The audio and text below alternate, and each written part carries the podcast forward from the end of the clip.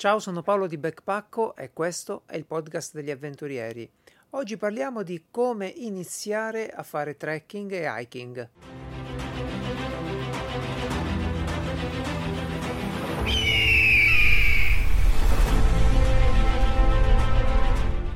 Vi do il benvenuto al Backpackocast, il podcast di Backpacko. Potete trovare Backpacko ovunque su YouTube, Facebook, Instagram, davvero dove vi pare. Quindi non perdiamo altro tempo e dedichiamoci all'argomento del giorno. Oggi voglio parlare di trekking e hiking e di come si comincia a svolgere queste attività. Prima però bisogna fare chiarezza su cos'è il trekking, cos'è l'hiking, quali sono le grandi differenze. E quanto ce ne frega pure, ce ne frega poco, però dai facciamo questa, questo discorso una volta così ce lo togliamo.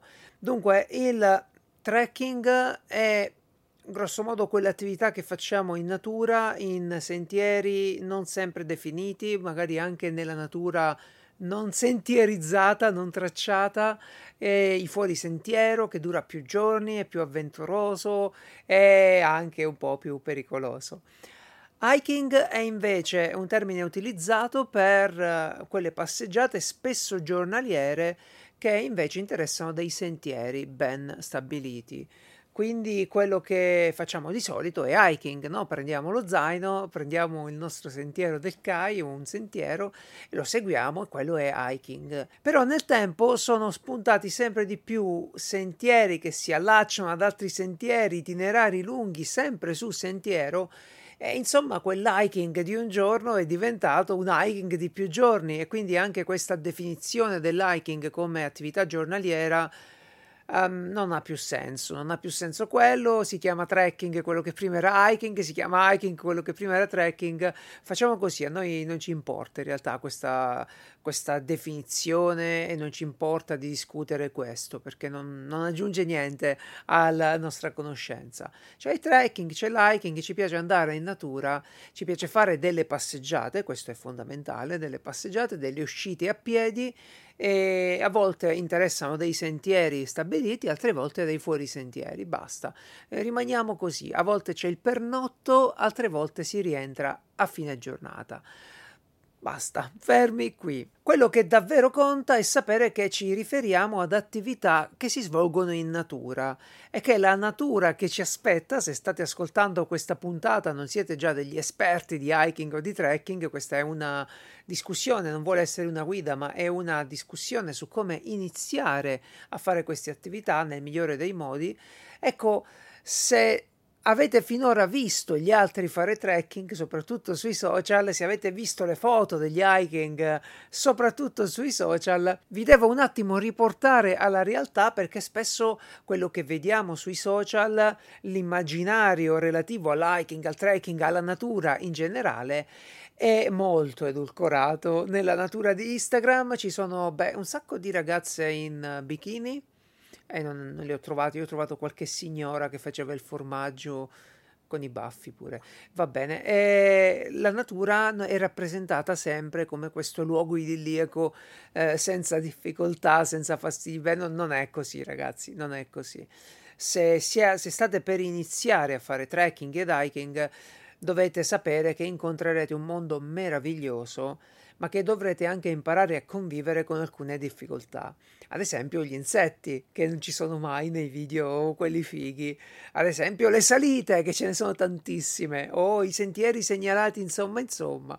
E il vento, la pioggia, le, maglie sudate. Ok, detto le scarpe che fanno male. No, vi ho detto davvero tante cose che possono succedere ed è molto importante che uno le sperimenti un po' alla volta, però non partiamo alla ricerca di un ideale di natura che non esiste.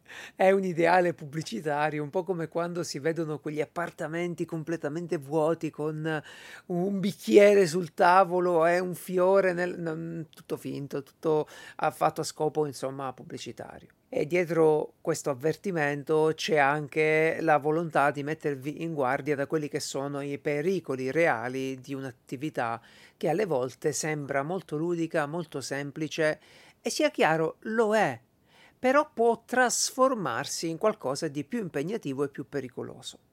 Non sto dicendo che dovete essere dei Rambo per affrontare i trekking e gli hiking, semplicemente che nemmeno bisogna però prendere sotto gamba quella che sembra un'escursione semplice quando poi può nascondere delle insidie. Qui dobbiamo essere chiari e precisi. Un'escursione, per quanto ci sembri semplice, ci espone sempre a dei pericoli e a delle insidie che noi dobbiamo prevedere. Tutto qua. Li dobbiamo semplicemente mettere in conto ed equipaggiarci con la giusta conoscenza i giusti strumenti per far fronte a queste situazioni. Non c'è da spaventarsi, c'è da essere consapevoli, c'è da essere responsabili del fatto che stiamo andando fuori e che se ci cacciamo nei guai qualcun altro ci dovrà venire a tirare fuori e non sempre è possibile.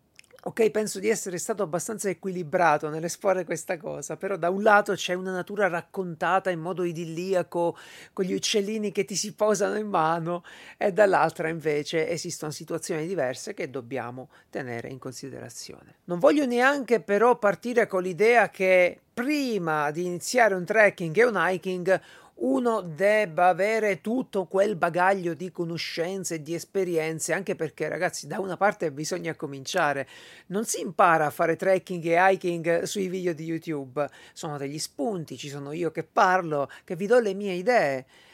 Le, voi le metterete insieme alle idee degli altri, alle vostre opinioni, costruirete un primo bagaglio con cui fare le prime esperienze. Ecco, questo è davvero importante.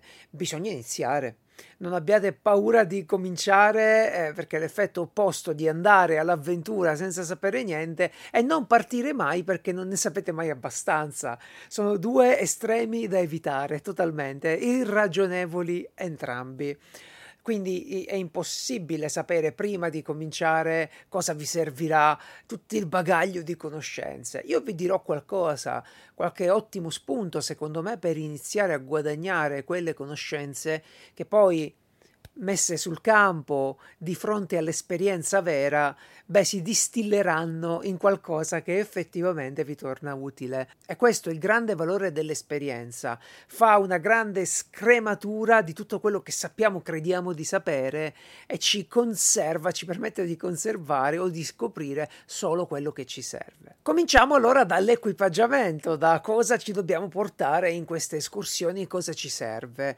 Ma la prima parte del nostro equipaggiamento momento, oltre alla testa, è proprio il nostro corpo. Il nostro fisico che influenzerà il ritorno di quell'esperienza, di quell'attività. Uh, perché è importante? Beh, innanzitutto è una questione di sicurezza. Si hanno davvero tanti problemi ad iniziare a fare escursioni molto impegnative e magari solo la domenica. Questo perché veniamo da uno stile di vita magari sedentario, lavoriamo in ufficio tutto il giorno e tutte le sere, presente, e poi pretendiamo di fare delle avventure, delle escursioni, magari di più giorni, magari la via degli dei, magari questi grandi cammini che ci piacciono perché li abbiamo visti su YouTube, li abbiamo visti su Instagram e vogliamo andare a fare anche noi la super attraversata panamericana, quello che vi pare. Ecco, è bello avere questi sogni e avere la volontà di fare queste avventure, anzi forse è la parte più bella, questa, eh, questo momento di entusiasmo e di carica. Però dobbiamo essere realisti e arrivare alle condizioni fisiche necessarie per vivere quelle avventure. D'altronde, se vi dicessi che il mese prossimo vado a fare l'Everest, eh, beh, diventerei una barzelletta social e tutti quanti ad aspettare me che muoio sull'Everest. Questo è, è scontato. Però da zero all'Everest ci sono tanti gradini che io personalmente non posso ancora superare. Cioè il problema non è solo l'Everest, ma anche tante avventure che bisogna raggiungere con la preparazione fisica. Questo mi mette anche al sicuro, sicuro da infortuni e va bene, chiaro, perché avrò delle strutture eh, della cartilagine, dei legamenti, dei tendini più robusti, dei muscoli più resistenti, eh, gestirò meglio la fatica e l'equipaggiamento e soprattutto ragazzi eviterò anche quello stress cardiovascolare che se lo concentriamo tutto su un giorno alla settimana, beh, non devo dirlo io che causa problemi anche gravi. E purtroppo questo fa delle vittime. Fa delle vittime perché si affronta l'escursione eh, così perché siamo in vacanza in Trentino, siamo in vacanza in un bel posto e affrontiamo un'escursione senza la preparazione fisica quella ci stronca e l'outdoor è uno dei posti peggiori per avere un infarto, per avere un problema di questo tipo, perché nonostante abbiamo con noi magari persone qualificate che possono aiutarci e i soccorsi sono anche organizzati, beh insomma ragazzi, molti non ce la fanno purtroppo. Quindi affrontiamo anche questa tematica con responsabilità. Cerchiamo di arrivare fisicamente preparati al nostro sogno. Ed è bello, il bello di questo è che il cammino verso il nostro obiettivo, che magari voglio fare ecco la grande traversata elbana, lo snake in Kenya, voglio fare la via degli dei che dicevo prima, questi grandi, bellissimi cammini ci si arriva preparandosi facendo dei cammini e facendo dei trekking e degli hiking più piccoli. Si scopre tanto su di sé, su gestire la fatica, su gestire le risorse, l'equipaggiamento e procedere per gradi non è mai stato più bello in nessuna attività. E la cosa bella della natura natura è che ci mette a disposizione sempre difficoltà progressive e infinite. Insomma, dopo aver fatto una volta un hiking di un giorno, posso decidere di fermarmi per nottare e magari proseguire se ho l'allenamento giusto. Posso decidere di fare cammini più impegnativi. Tutto questo in una progressione ha senso, ha perfettamente senso, anzi lo cerchiamo. Devo dire che ci sono tanti true hikers, tanti uh, tracker, se volete, che si concentrano proprio moltissimo sulla quantità di chilometri che hanno percorso o che devono percorrere. Quindi le, le discese, le ascese diventano un'attività quasi sportiva non è l'unico approccio possibile. Io, ad esempio, non vado mai ai chilometri e dislivelli se non in fase di pianificazione. Quando ho pianificato, quando devo pianificare un percorso, allora sì, cerco di capire se io, beh, se ce la faccio, se sono in forma per fare quel tipo di attività. Ma una volta che ho stabilito il percorso, non sto lì mo- tutti i momenti a controllare se sto tenendo il passo giusto per coprire quella distanza. Non me ne frega niente. Se arrivo nel punto che avevo stabilito, e bene, se no ci arrivo domani, mi piace approcciare la cosa con molta serenità e godermi i momenti. Questo è un altro aspetto fondamentale. Andare anche con calma in montagna, attorno a un lago, a fare una passeggiata, una passeggiata lunga, un hiking, va bene, è bellissimo perché ti permette di godere della natura. Cioè se devi correre, cavolo, fallo in palestra, fallo in città dove ti pare, ma se vuoi goderti quello che la natura ti offre, se vuoi andare a guadagnarti delle viste, dei panorami, dei tramonti, se vuoi andare a costruire i ricordi che ti porterai delle tue avventure sempre dietro nella vita, beh, devi anche prenderti il tempo di assaporarle queste camminate, queste passeggiate, questi trekking. Per questo io rifiuto parecchio l'approccio quantitativo. Devo tenere il passo, devo fare i chilometri, devo dormire, devo... Se arrivo un giorno dopo o due giorni dopo all'arrivo di un hiking, di un trekking di sette giorni, non fa niente Certo, questo dipende poi anche dai voli e da tutto il resto, ma in generale prendiamocela con calma. In generale assaporiamo i momenti che siamo andati lì a costruire, che siamo andati lì a recuperare. Alle volte succede anche una cosa curiosa, che noi ci prepariamo fisicamente, ci prepariamo atleticamente, costruiamo il nostro equipaggiamento, lo zaino, le scarpe, le testiamo, tutto e poi andiamo ad affrontare questo percorso che si rivela invece molto più semplice di come lo avevamo previsto. Eh, mi capitava spesso nelle prime uscite questo eccesso di prudenza portava un sacco di equipaggiamento, un sacco di preparazione poi facevo queste uscite e rimanevo anche un tantino deluso dalla difficoltà incontrata, perché commettevo l'errore di giudicare la sfida naturalistica in base alla difficoltà fisica, atletica o comunque sai quelle cose di voglio superare il torrente e poi lo trovi secco e quindi, e quindi passi su un sasso. Magari hai portato la corda e, e le dry bag per sistemare il tuo equipaggiamento. Chi non c'è passato? Solo chi non è uscito a fare queste cose non capisce quello che sto dicendo. Ma eh, effettivamente succede anche questo. Quindi prendiamocela con calma, godiamoci il momento, uh, sviluppiamo un'andatura che ci permetta di assaporare il territorio. Questo è davvero importante. Questo è forse l'aspetto di più grande valore che ho imparato facendo i miei trekking e i miei hiking. Riprendere il controllo del tempo e godersi la natura ai suoi ritmi è davvero una grande cosa. Dunque siamo decisi, vogliamo iniziare a fare trekking, vogliamo iniziare a fare hiking, le nostre escursioni ci aspettano. Ecco, eh, importante adesso è un piccolo ma necessario bagno di umiltà. Abbandoniamo l'idea di essere risoluti e risolutivi perché noi ci organizziamo e facciamo tutto e consideriamo sempre che siamo piccoli piccoli in un mondo enorme e che la natura spesso nemmeno si accorge del nostro passaggio. Quindi um, negli ultimi anni di, di, di riflessioni della, della, specie umana ci hanno portato questa cultura del, importante di, di, valutare il nostro impatto sull'ambiente, l'impatto sulla natura. Ricordiamoci che però al contrario quando succede la natura impatta sull'uomo, sull'uomo singolo almeno in modo abbastanza importante. Quindi prendiamo, lo dico di nuovo perché questo è un concetto davvero fondamentale, uh, prendiamo sul serio anche le escursioni semplici. Male che vada, avremo imparato un metodo e l'avremmo messo a punto con escursioni semplici, avremmo sviluppato un metodo organizzativo che ci permette di vivere sempre meglio anche le escursioni più complicate ci portiamo dietro una buona abitudine. C'è una puntata del Backpackocast tutta dedicata a come organizzo io le escursioni, le mie escursioni.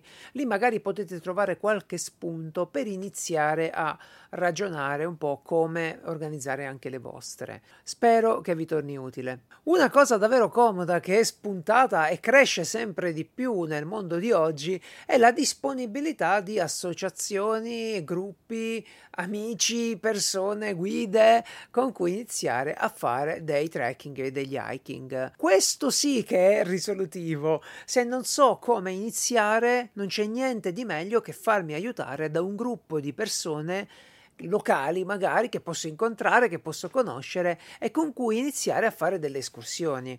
Ora i social ci mettono di fronte una incredibile varietà di gruppi e associazioni, possiamo contattarli, vedere cosa fanno, possiamo renderci conto se è un po' il nostro stile, ma di solito ogni gruppo o associazione abbastanza grande propone uh, delle diverse difficoltà di escursione.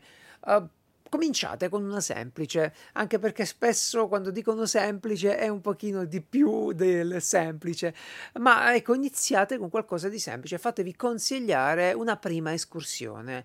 E fatto questo, insieme a delle persone, avete fatto le vostre escursioni giornaliere. Dopo un po' di escursioni giornaliere saprete da soli giudicare il vostro equipaggiamento, saprete da soli anche gestire la programmazione di un'escursione. Piano piano guadagnate in sicurezza l'esperienza che vi serve. Quindi sfruttiamo la professionalità delle guide, la professionalità delle associazioni che davvero fanno questo tutti i giorni, ci tornano utilissime. Dopo le prime esperienze viene lo studio del territorio e il capire mano a mano cosa ci offre la natura nei dintorni. Vi garantisco che avrete delle scoperte meravigliose, che farete delle scoperte meravigliose, perché vivendo in città, vivendo le nostre vite in ufficio, a lavoro, spesso non esploriamo tanto territorio che ci circonda, tanta di quella natura che sta lì e ci aspetta. Vi incuriosirete magari nel capire quali sono eh, gli alberi, la vegetazione che avete nel vostro territorio e qui una guida vi torna davvero utile proprio per farvi scoprire un ulteriore livello di conoscenza di quel all'opposto di quella natura che abbiamo tanto sognato. È davvero bello questo perché se affrontiamo un hiking o un trekking da soli, beh, ci perdiamo tanta conoscenza di quel territorio. Se invece ci affianchiamo a delle guide, loro sapranno raccontarci quel territorio, le, eh, la morfologia, le mutazioni, eh, l'ingerenza dell'uomo su quei posti, insomma, scopriremo un nuovo livello, una nuova vista di quello che stiamo eh, vivendo in quel momento. Poi arriverà il momento che vorrete fare degli hiking o dei trekking più impegnativi, arriverà il momento che vorrete andare nei posti più particolari, più lontani da casa e vorrete attraversare gli acciai dell'Islanda, le sabbie rosse del Kenya, i deserti, vorrete andare nella foresta nera, insomma tutte queste bellissime... Eh, idee, questi bellissimi sogni, e probabilmente il modo migliore per trasformare in realtà questi sogni fantastici è quello di cercare dei gruppi che hanno un'esperienza documentata e consolidata in spedizioni e avventure in quelle zone. Ce ne sono in tutto il mondo, non è questo il momento di parlarne, però sì, è secondo me il modo migliore per uh, alzare l'asticella. Veniamo ora a quello che è l'equipaggiamento, cosa procurarsi per iniziare a fare fare trekking. Uh, qui devo spiegarvi un attimo il mio approccio. A me non piace partire con delle, dell'equipaggiamento eccessivamente scarso. Io credo che compromette poi l'esperienza e rimane dell'inutile plasticaccia in giro per casa o peggio buttata o non sappiamo più che farci. Credo che bisogna da subito procurarsi dell'equipaggiamento di un certo livello, non per forza il migliore, non per forza il top che poi costa un sacco di soldi, però sicuramente del buon equipaggiamento, pensando che tanto quel tipo, quelle, quel, ecco una borraccia, una borraccia la userò in mille occasioni, me la compro buona una giacca a vento, una giacca per trekking, la userò in molte occasioni, me la compro buona. Uno zaino lo userò per tanti viaggi, me lo compro buono. Da qui in poi, insomma, non per forza, non per forza, già il massimo della qualità, non bisogna partire col massimo delle, pre- delle performance tecniche degli indumenti, delle scarpe, eccetera. Tuttavia, nemmeno prendiamoci le prime cose che troviamo nei megastore sportivi che sono spesso delle zozzerie, sono spesso uh, solo de- delle, delle, cose che hanno la forma di qualcosa che funziona, poi i materiali, le cuciture, le rifiniture sono, sono inutili. Uh, quindi dedichiamoci un po' d'attenzione e di rispetto per l'ambiente nel momento in cui scegliamo dell'equipaggiamento che deve durare nel tempo. Allora, delle scarpe abbiamo parlato abbondantemente nell'ultima puntata puntata del Backpackocast, quindi non mi soffermo qui. Uh, solo vi ricordo di affrontare la scelta delle scarpe con le dovute attenzioni. Ascoltate la puntata precedente. abbigliamento, beh, abbigliamento. Qui è importante avere almeno un buon, una buona dotazione di abbigliamento, sì, non, non non lesiniamo troppo perché servirà tanto nel goderci l'esperienza. Dovrà gestire le temperature, dovrà gestire il vento, la pioggia eventualmente, la nostra attività e insomma un buon paio di pantaloni da trekking che poi li userete sempre, una buona giacca che userete sempre e delle magliettine tecniche sportive. Sono poche cose, ma vi consiglio anche le mutandine tecniche, le, le mutande tecniche sono davvero comode perché quando fa caldo si suda anche lì e avere una dotazione traspirante in certe zone è più piacevole di quanto possa sembrare. Forse un argomento di cui non si parla spesso è il cappello e gli occhiali da sole proteggiamoci molto molto bene la testa, il collo dal sole e, e, gli occhi, assolutamente.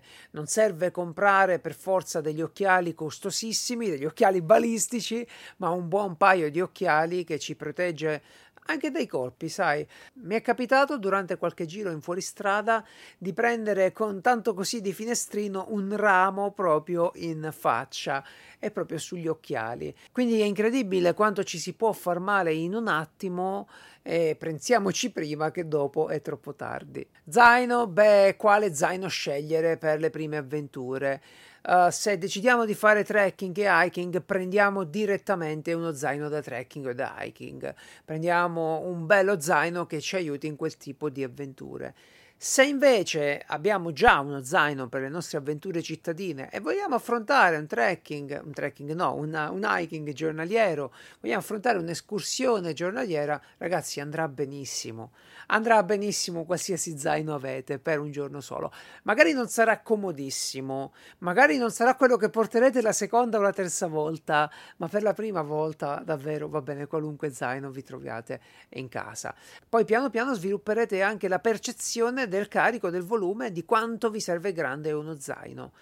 Io credo che per le prime uscite un 25 litri andrà più che bene, 22 litri va più che bene.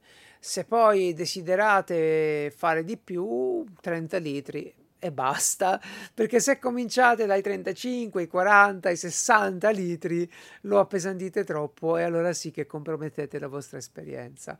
Um, Comunque non voglio dirvi i litri di zaini che vi serviranno, lo scoprirete davvero con l'esperienza, è una, una, cosa importante da guadagnare sul campo. Bastoncini da trekking fondamentali, non devono per forza essere subito super buoni, ma non compratevi neanche plasticacce, almeno prendetevi un modello che vi accompagnerà per diverse escursioni e dotatevi di quello che vi serve per godervi la passeggiata, che siano di buona qualità, eh? non prendete le plasticacce perché sono fatte male, vi fanno le vesciche alle mani, sono scomodi, sono anche assemblati male, fanno schifo.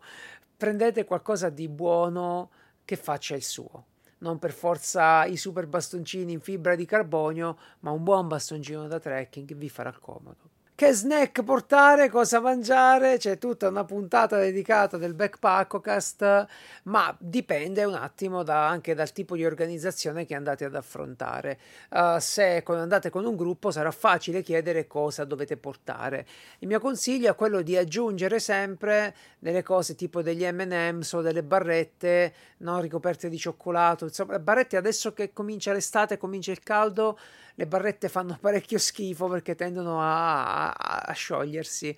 Cercatevi semmai delle, della frutta secca, se vi piace, vi fate una bustina, ve la tenete nella tasca dello zaino, ogni tanto infilate la mano e tirate fuori qualcosa. Acqua, beh, l'acqua è un argomento serio, bisogna imparare la quantità di acqua che vi serve e portarne un po' di più perché non sapete se quell'escursione durerà davvero il tempo che avete stabilito o se qualcun altro nel gruppo avrà bisogno dell'acqua. Quindi cominciate a preoccuparvi anche delle persone che avete attorno. Tenda, sistemi notte, di questo è inutile parlarne ora che state per fare le prime escursioni perché vale la pena affrontare prima il discorso camminata e quindi movimento in natura e quindi uscite giornaliere. Dopo un po' di uscite giornaliere potrete tornare alla scrivania e acquistare uno zaino più grande ed iniziare a pensare anche alle escursioni che durano più di un giorno. Quello è un momento necessariamente successivo e dovrete guadagnarvi l'esperienza necessaria a passare le notti fuori dopo una bella camminata. È bellissimo, è stupendo. Arrivateci per gradi così che avete già risolto i problemini, se vogliamo, le situazioni del muoversi in natura. Quella è la prima parte. Primo soccorso, beh, ne ho già parlato di nuovo nel Backpackocast perché comincia ad essere un podcast pieno di puntate precedenti che devo ogni tanto rimandare perché altrimenti mi ritrovo a parlare delle stesse cose. Primo soccorso in natura è un argomento super serio è un argomento che dovrete affrontare, assolutamente, non si scappa. Meglio affrontarlo prima studiarlo, portarsi le cose giuste, che non essere costretti sul posto a tentare, a tentativi che poi finiscono tutti male. Ecco, eh, importante la conoscenza. Dicevo, non posso augurarvi di studiare prima tutto e poi iniziare a fare le escursioni, bisogna iniziare. Bisogna iniziare però mano a mano che ci piace affrontare queste cose, che vogliamo sempre di più da questa attività, è bene che noi ci andiamo a recuperare anche dell'ottima formazione. Io non posso che consigliarvi l'amico Daniele Manno, della Oltre Survival and Rescue. Lui fa i migliori corsi in Italia specialistici sul primo soccorso in ambiente remoto. Ecco, quello è un argomento che dovrete affrontare. Quella è qualcosa che dovrete imparare. Non è difficile immaginare cosa mettere in un kit di primo soccorso, ma questo solo finché non avete scoperto quali sono le reali insidie di un'escursione in natura. Quindi all'inizio ci affidiamo a delle guide che speriamo siano preparate, dopo un po' però sviluppate la vostra personale conoscenza di qualità sul primo soccorso in ambiente remoto, così che insomma impariamo a tornare a casa tutti interi. Vi servirà un kit igiene perché quando scappa scappa e comunque è una buona cosa anche dopo aver fatto pipì pulirsi le mani con del gel disinfettante è una cosa che davvero si fa apprezzare nei gruppi eh? uh, bene la natura ci consente di fare tutto quello che dobbiamo, però vanno seguite delle regole, vanno seguite delle regole, per questo il kit igiene di solito contiene anche, eh, oltre a carta biodegradabile ovviamente, anche dei sacchetti per portarci via eventuali salviettine umidificate che vogliamo usare, magari ci fanno comodo, però ce le riportiamo via, è molto meglio, perché quelle si degradano molto più lentamente in natura e soprattutto hanno un odore che va a disturbare parecchio anche la fauna locale e quindi perché? E poi vabbè, ne parleremo attentamente di come si fanno certe cose in natura. Sacchetto per i rifiuti che dovrete portarvi sempre, in qualunque occasione, e vi servirà sia per i rifiuti che, che producete voi, e quindi le cartacce, la carta del panino, la bottiglietta di integratore, quello che volete, ma anche eh, utilissimo anche per raccogliere eventualmente sulla via del ritorno qualche rifiuto che troviamo sempre in natura. È una buona attività, vi farà sentire molto molto bene. Quando siamo sulla via del ritorno abbiamo il nostro sacchetto e vediamo una cartaccia, un pacchettino, una cartuccia di un cacciatore, la prendiamo, la portiamo via e ce le riportiamo a casa. Per quanto riguarda la navigazione del territorio, cioè capire dove vogliamo andare, dove stiamo andando e dove ci troviamo, Beh, quello all'inizio ci affideremo alla guida, poi vi consiglio piano piano di imparare a usare magari all'inizio il cellulare con qualche app, perché no? L'importante è che funzioni offline, quindi le mappe siano presenti già sul cellulare e poi magari un dispositivo GPS, carta e bussola diventa sempre più bello mano a mano che approfondite la conoscenza del territorio e la vostra competenza. Però non è necessario da subito partire con carta e bussola. Qualcuno lo dice, qualcuno lo consiglia, io so che è un tipo di navigazione anche un po' complicata e quindi magari se proprio vogliamo già un GPS è più facile da, da interagirci. Uh, l'importante è che se siamo in un gruppo, siamo con una guida, beh, siamo a posto così, non abbiamo bisogno di navigare il territorio all'inizio possiamo concedercelo. Poi, quando invece vogliamo andare da soli e dobbiamo lasciare anche detto bene a casa dove andiamo, beh, in quel caso bisognerà uh, prendere altre precauzioni e imparare ad utilizzare sistemi più complessi. Tutta una serie di altri oggetti, come una torcia frontale, assolutamente necessaria, non si scappa perché si può fare tardi, si può avere necessità di una torcia frontale sempre. Nello zaino ci va sempre una torcia frontale e sinceramente ve la consiglio anche di buona qualità perché quando vi servirà vi servirà per una situazione di emergenza e deve funzionare. Quindi che abbia una buona batteria una buona durata portatevi anche un power bank fondamentale per caricare il cellulare visto che stiamo facendo affidamento anche sul cellulare. Aggiungiamo a questi oggetti essenziali torcia frontale power bank anche un coltello multiuso che abbia il blocco della lama principale qui qui, ci tengo, eh. Non dico che dobbiate iniziare a girare con un coltellone, ok, ognuno piano piano sviluppa le proprie esigenze, si conosce meglio, però che abbiate in tasca, in tasca un coltello multiuso con una buona lama che si blocca, questo è fondamentale. Beh, fondamentale è che sia un coltello con una lama che si blocca, poi la faccenda multiuso è più una cosa utile. Ok, detto questo, uh, antizanzare, sistemi per proteggersi dagli insetti, comodissimi e, e soprattutto all'inizio vi, vi, consiglio dei calzini di ricambio. Quando si fa una pausa a metà giornata ci si cambia al volo i calzini, si fanno asciugare i piedi, si diminuisce di tantissimo il rischio di vesciche e problemi. Dicevo prima di mettere il coltello in tasca e su questo non transigo, così come in tasca dovranno finire questi oggetti, in tasca o addosso. Eh? Uh, il primo di tutti è la conoscenza, la conoscenza di cosa fare in caso di problemi veri come affrontare la notte nel bosco, come affrontare il freddo, come affrontare la mancanza di acqua. Dopo le prime uscite eh, capirete che cos'è la natura, capirete anche con l'aiuto delle guide cosa può succedere, cosa può andare storto e quindi svilupperete da soli la voglia di imparare come cavarvela. Io vi consiglio le migliori scuole che conosco, la Selvans di Daniele Del Canto e la Oltre Survival and Rescue con Giovanni Faina come istruttore di sopravvivenza, sono le migliori scuole che frequento e dove si può imparare davvero a cavarsela in situazioni di difficoltà sarà importante sapere queste cose, sarà vitale conoscere queste tecniche. Non vi servono per la prima uscita, d'accordo, siete andati con un gruppo, non vi servono prima di cominciare. Non è così, ma vi serviranno appena iniziate a fare le cose un po' più seriamente.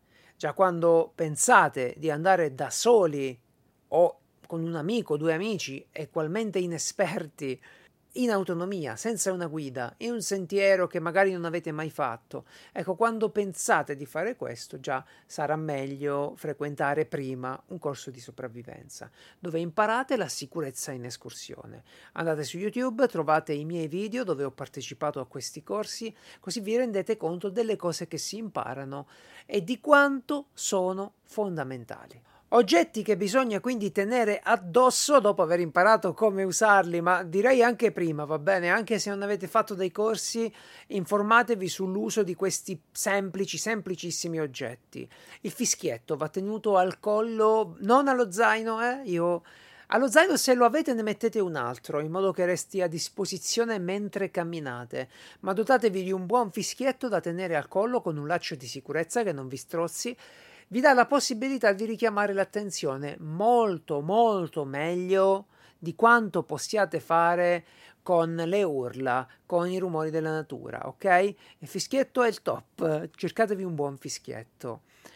Una copertina termica, la metallina, una copertina d'emergenza, anche questa super facile da usare, super leggera, super piccola. Se andate in giro anche alla prima escursione senza una di queste in tasca, beh, ehm, non va bene. No, non frequentate più backpack, per favore, non ascoltate più il mio podcast. La metallina, il fischietto sono cose che dovete avere sempre in tasca. Quando uscite di casa per un'escursione, sempre in tasca, sempre addosso. Torcia tascabile. E questa non rientra nel canonico, eh, nella canonica dotazione della sicurezza. Però una torcia tascabile, piccolina, potente, eh, a lunga durata, sempre in tasca, a litio, non pesa niente, in alluminio. Oh ragazzi, perché no? Se si fa buio e se avete bisogno, riuscire a fare luce nella notte farà una grandissima differenza, soprattutto se siete inesperti.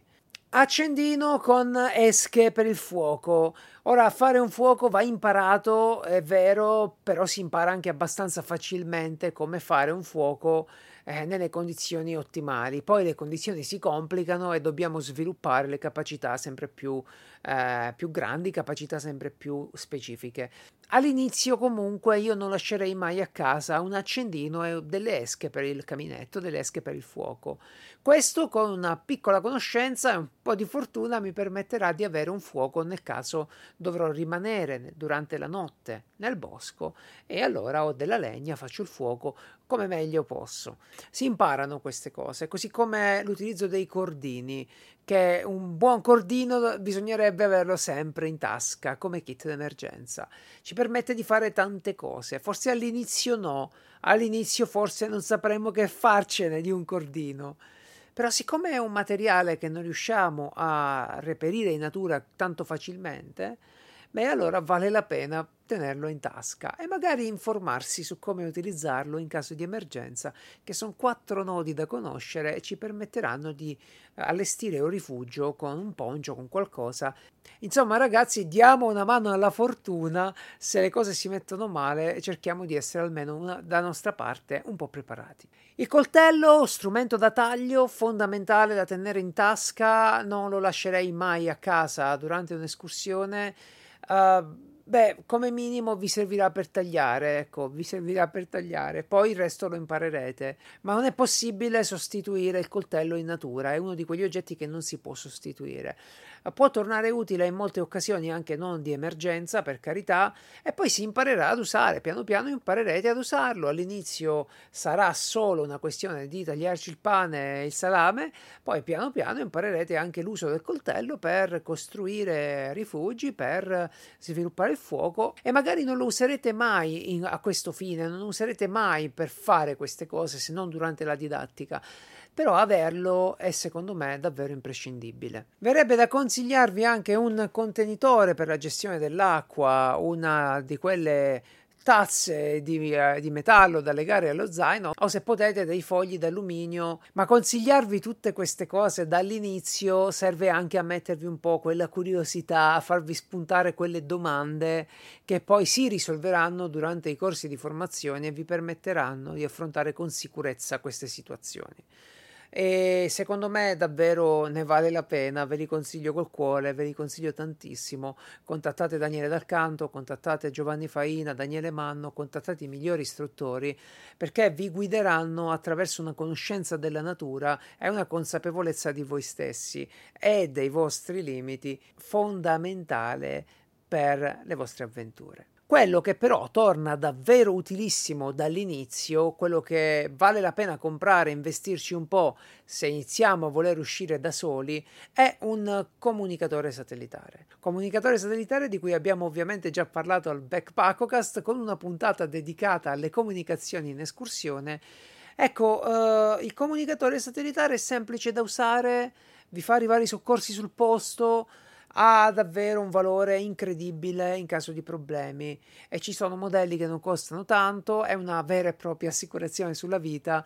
Io non, non inizierei a fare queste avventure senza, soprattutto le avventure da soli eh, o le avventure con gruppi di amici recuperati al bar se invece andate con delle guide, con degli esperti, con dei gruppi, con delle associazioni di qualità, beh, in quel caso può essere che ce l'abbiano già loro, solitamente ce l'hanno già loro. Se è un argomento che vi fa sentire particolarmente sicuri, allora chiedete se il gruppo è dotato di un comunicatore satellitare. Sul meteo che riguarda le vostre prime uscite, se siete con delle guide, con dei gruppi, chiedete a loro quando siete a ridosso della data cosa bisogna portare, come bisogna vestirsi per quelle condizioni specifiche.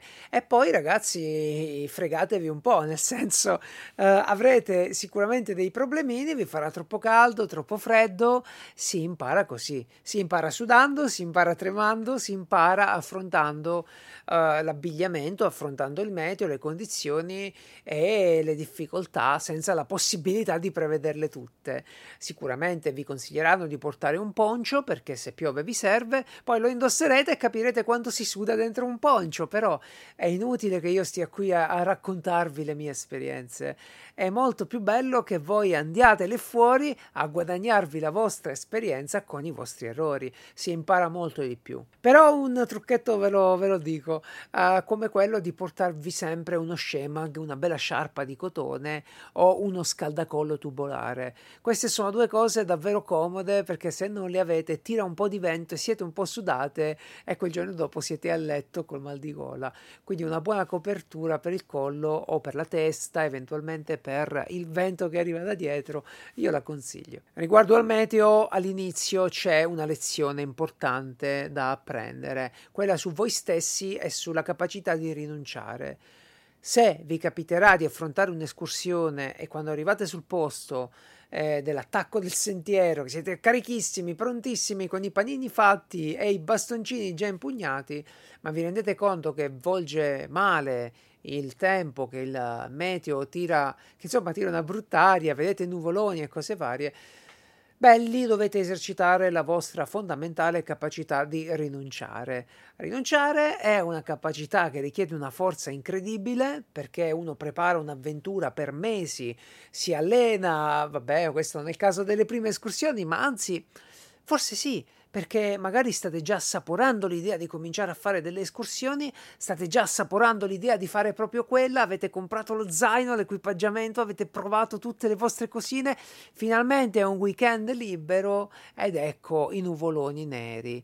Ecco ragazzi, ricordiamoci quanto può essere pericoloso trovarsi in montagna con un temporale. Capiterà, succederà che non, riusci- non riuscirete a prevedere queste condizioni, la montagna è imprevedibile di suo e vi troverete ad affrontare un temporale. Però partire quando già lo vediamo all'orizzonte, beh, quello diciamo che è davvero da evitare. Esercitate la capacità di rinunciare. Si torna a casa, ci si mette le pantofole, si disfa lo zaino piano piano, e ci si vede qualche video su YouTube oppure ci si fa una corsetta, un allenamento, dipende da come poi è il tempo a casa. Se perché è nel vostro diritto, anche se io ve lo sconsiglio tantissimo, però se decidete di iniziare a fare delle escursioni da soli, almeno assicuratevi di comunicare attentamente vostro, il vostro percorso, la vostra posizione, di non deviare, di navigare bene il territorio e portatevi stavolta obbligatorio un comunicatore satellitare e insomma magari portatevi qualche amico. Perché questo? Perché all'inizio oh, leggere la natura, leggere il territorio, capire cosa sta succedendo non è banale.